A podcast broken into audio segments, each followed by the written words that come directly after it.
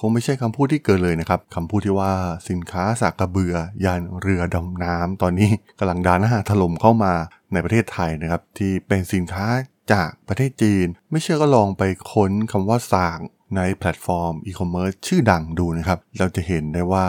สินค้าประเภทนี้ที่ดูเหมือนเป็นของคนไทยนะครับ ในจีนก็มีขายนะครับ แล้วก็ราคาถูกมากๆหลัก 10 บาทเพียงเท่านั้น ทั้งครกทั้งสากเนี่ยซื้อได้ในราคาไม่เกิน 30 บาท ด้วยการส่งฟรีจากประเทศจีน เรื่องนี้ก็ต้องมีการมองสองมุมนะครับหนึ่งก็คือมันเป็นประโยชน์กับผู้บริโภค เพราะว่าผู้บริโภคได้ซื้อสินค้าราคาถูกมากๆนะครับในตอนนี้สินค้าราคา 1 บาทที่พวกเขาสามารถขายกันได้นะครับจากประเทศจีนเขามีเยอะแยะมากๆนะครับเป็นทางเลือกให้กับผู้บริโภค แต่อีกมุมหนึ่งก็คือเรื่องของเหล่าผู้ประกอบการนะครับโดยเฉพาะ SME ต่างๆ ที่ตอนนี้กำลัง เจ๊งกันระนาวนะครับ จากการดาหน้าเข้ามาถล่มของสินค้าจีน เรื่องราวเรื่องนี้มีความน่าสนใจอย่างไรนะครับ ไปรับฟังกันได้เลยครับผม You are listening to Geek Forever podcast. Open your world with technology. This is Geek Monday.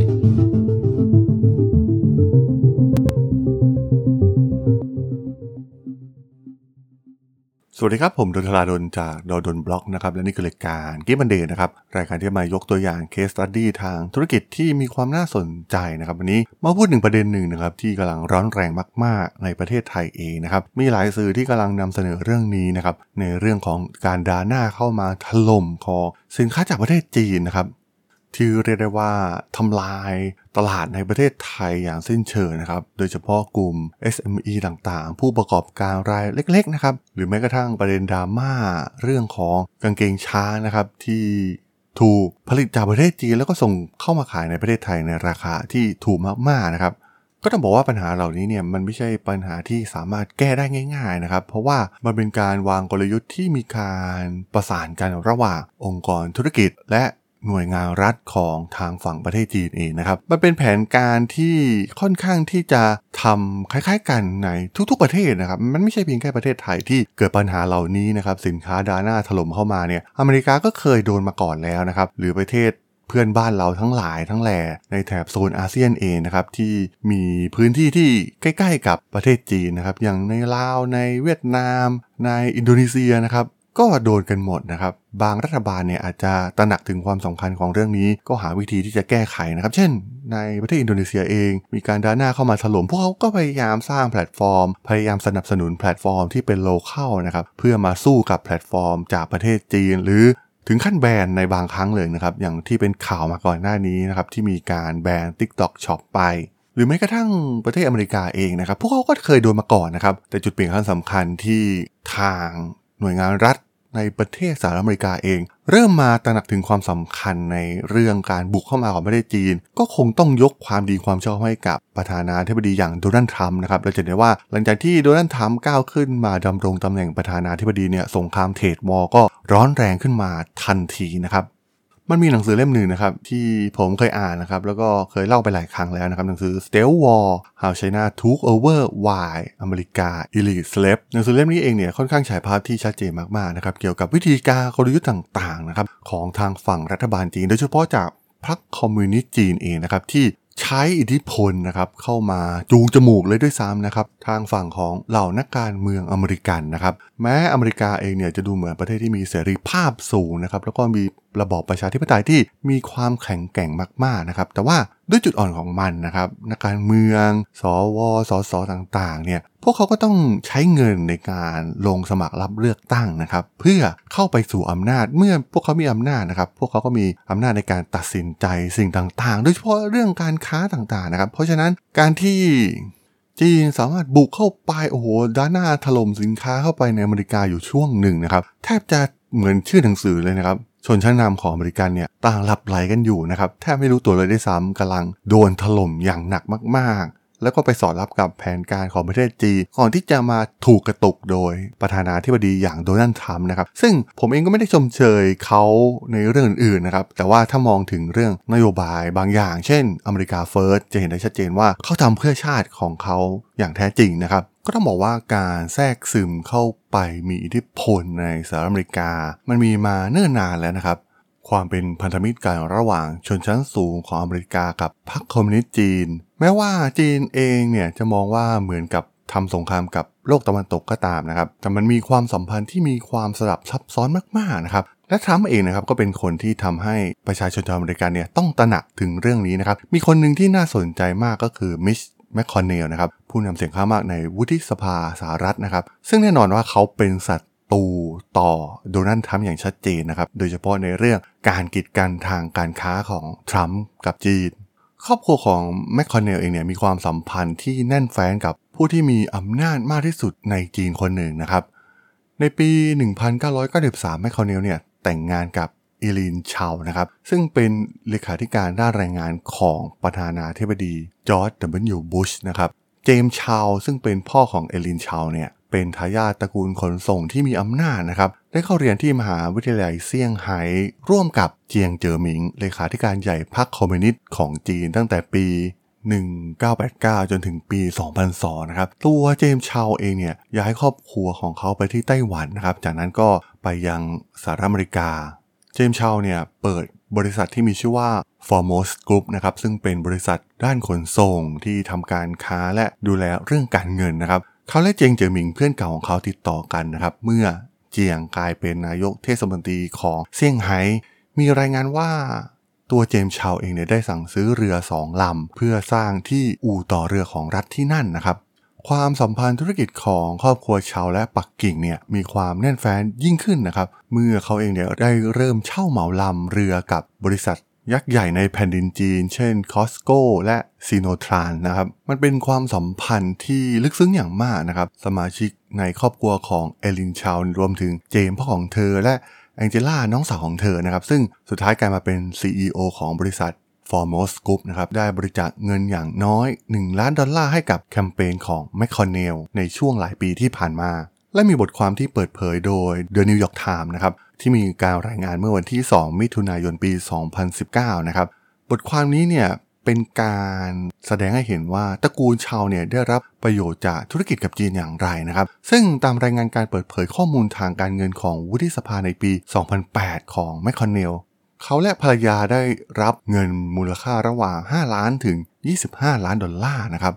ซึ่งทางโฆษกของแมคคอนเนลบอกกับสื่อมวลชนว่า มันเป็นมาจากมรดกของมารดาผู้ล่วงลับของชาวนะครับ โอ้โหมันเป็นเรื่องที่คล้ายกับเหล่านักการเมืองไทยมากๆนะครับ ที่ส่วนใหญ่ล้วนจะร่ำรวยมาจากมรดกแทบจะทั้งสิ้นนะครับ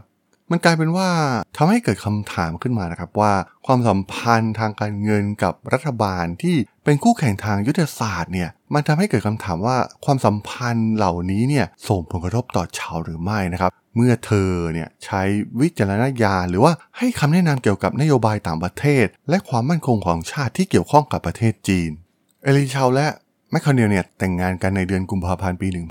1993 นะครับ และในเดือนธันวาคมปีเดียวกันนั้น ทั้งคู่ได้ไปพบกับเจียงเจ๋อหมินในกรุงปักกิ่ง โดยมีเจมส์ชาวซึ่งเป็นพ่อของเอลีนชาวเนี่ยร่วมอยู่ด้วยนะครับ นั่นทำให้พ่อตาของมิตช์แมคคอนเนลเนี่ยเป็นคนที่ทำเงินนับล้านนะครับ และสร้างรายได้หลายล้านจากความสัมพันธ์ของเขากับเลขาธิการใหญ่ของพรรคคอมมิวนิสต์จีน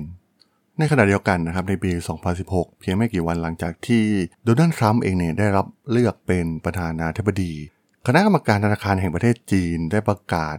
ให้แองเจล่าชาวนะครับน้องสะใภ้ของแมคคอนเนลเนี่ยได้รับการแต่งตั้งให้เป็นกรรมการที่ไม่ใช่ผู้บริหารของธนาคารนะครับ ซึ่งเป็นการแต่งตั้งครั้งสำคัญครั้งที่ 2 ของเธอในประเทศจีนนะครับ โดยก่อนหน้านี้เนี่ยเธอดำรงตำแหน่งร่วมกับพ่อของเธอในคณะกรรมการของ CSSC Holdings ซึ่ง CSSC เนี่ยย่อมาจาก China State Shipbuilding Corporation นะครับซึ่งเป็นผู้รับเหมาด้านป้องกันประเทศที่ใหญ่ที่สุดในประเทศจีน มันเป็นเรื่องน่าตกใจมากๆนะครับที่พี่สะพ้ยของผู้นำวุฒิสภา ได้ไปพบกับผู้นำองค์กรที่เป็นปฏิปักษ์ทางธุรกิจอันดับหนึ่งของอเมริกา และแถมยังไปนั่งอยู่ ในคณะกรรมการธนาคารแห่งชาติอีกด้วยนะครับ ซึ่งมันดูเหมือนกับว่าพรรคคอมมิวนิสต์จีนเองเนี่ยสามารถดำเนินการที่มีอิทธิพล แทบจะเข้าไปใจกลางการบริหารโดยเฉพาะในยุคของประธานาธิบดีจอร์จดับเบิลยูบุชนะครับและแน่นอนว่ามันไม่ใช่เพียงแค่ฝั่งของ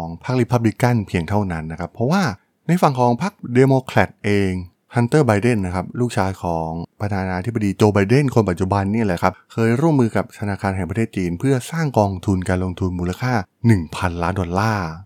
ฮันเตอร์ไบเดนบินไปกับพ่อของเขานะครับด้วยเครื่องบิน Air Force 2 ไปยังประเทศจีน ในขณะที่ตอนนั้นเนี่ยโจไบเดนเป็นรองประธานาธิบดีนะครับกำลังประชุมกับผู้นำพรรคคอมมิวนิสต์ซึ่งหลังจากนั้น 10 วันหลังจากที่มีการเดินทางไปปักกิ่งนะครับ มีดีลสำหรับกองทุน 1,000 ล้านดอลลาร์ที่สนับสนุนโดยรัฐบาลจีน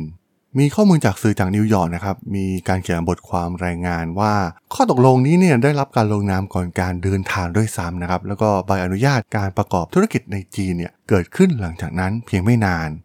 เรียกว่าทั้งข้อตกลงดีลต่างๆ ทั้งผู้เล่นที่เกี่ยวข้องในเรื่องนี้นะครับ จังหวะเวลาจำนวนเงิน มันมีเรื่องของอิทธิพลของจีนเข้ามาเกี่ยวข้องนะครับ บทความในนิวยอร์กโพสต์เมื่อวันที่ 11 พฤษภาคมปี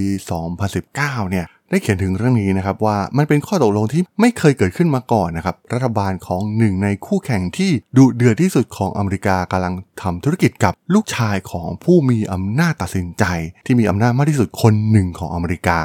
นี่พูดถึงเพียงแค่อำนาจในทางการเมืองเพียงเท่านั้นนะครับ เพราะว่ามันยังมีอีกหลายเรื่องราวนะครับ ทั้งเรื่องของเหล่านักลงทุนชื่อดัง ทั้งเรื่องของบริษัททางด้านเทคโนโลยีนะครับ จีนก็พยายามเข้าไปมีอิทธิพลเหนือกลุ่มในทุกๆ กลุ่มเหล่านี้นะครับ เพื่อให้สามารถดำเนินธุรกิจได้อย่างคล่องตัวนะครับ ตัวอย่างเช่น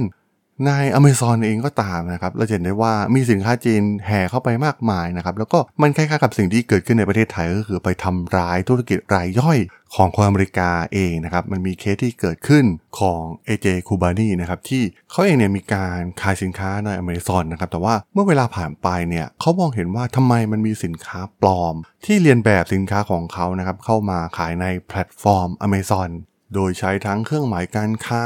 ซึ่งเป็นผลิตภัณฑ์ที่ถูกจดสิทธิบัตรในอเมริกาแล้วนะครับ แถมยังใช้รูปถ่ายวิดีโอทุกอย่างของผลิตภัณฑ์ของเขา และที่สำคัญขายในราคาถูกกว่าครึ่งหนึ่งนะครับเมื่อเขาแจ้งไปทาง Amazon เนี่ยกลับได้รับคำตอบว่าทาง Amazon ไม่มีวิธีการตรวจสอบนะครับว่าสิ่งเหล่านี้ผิดกฎหมาย และต้องทำการค้นหาผู้ขายสินค้าเรียนแบบด้วยตัวเอง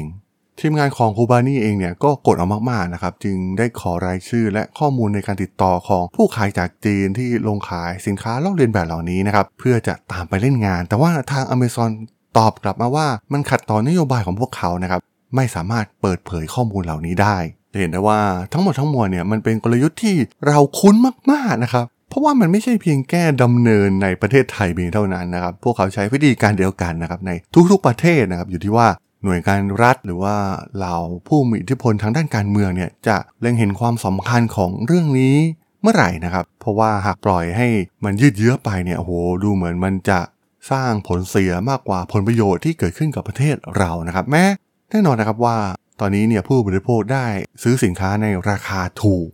แต่มันก็แทบจะไม่สามารถเก็บภาษีจากพ่อค้าแม่ค้าชาวจีนเหล่านี้ได้เลยนะครับ แล้วก็มันมีการแข่งขันที่ไม่เป็นธรรมมากๆนะครับกับพ่อค้าแม่ค้าชาวไทย เพราะฉะนั้นเราก็ต้องการนะครับเห็นนักการเมืองที่เห็นแก่ประโยชน์ของชาติจริง ๆ นะครับ แล้วก็มองเหมือนกับที่โดนัลด์ทรัมป์เคยทำนะครับ แม้นโยบายหลาย ๆ อย่างของเขาจะดูเหมือนบ้ามากๆนะครับ แล้วก็ดูเหมือนการแบ่งแยกคนในประเทศด้วยซ้ำนะครับ แต่ว่า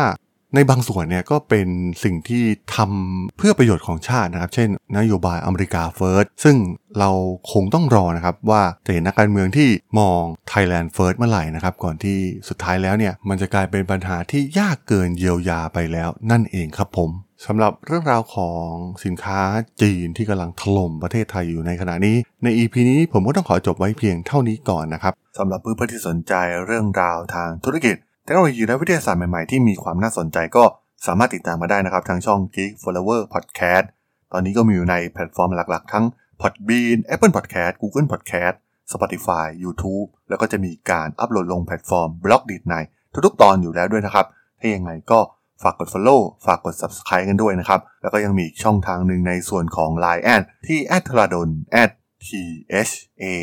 r a d h o l สามารถแอดเข้ามาพูดคุยกันได้นะครับ ผมก็จะส่งสาระดีๆพอดแคสต์ดีๆ ให้ท่านเป็นประจำอยู่แล้วด้วยนะครับ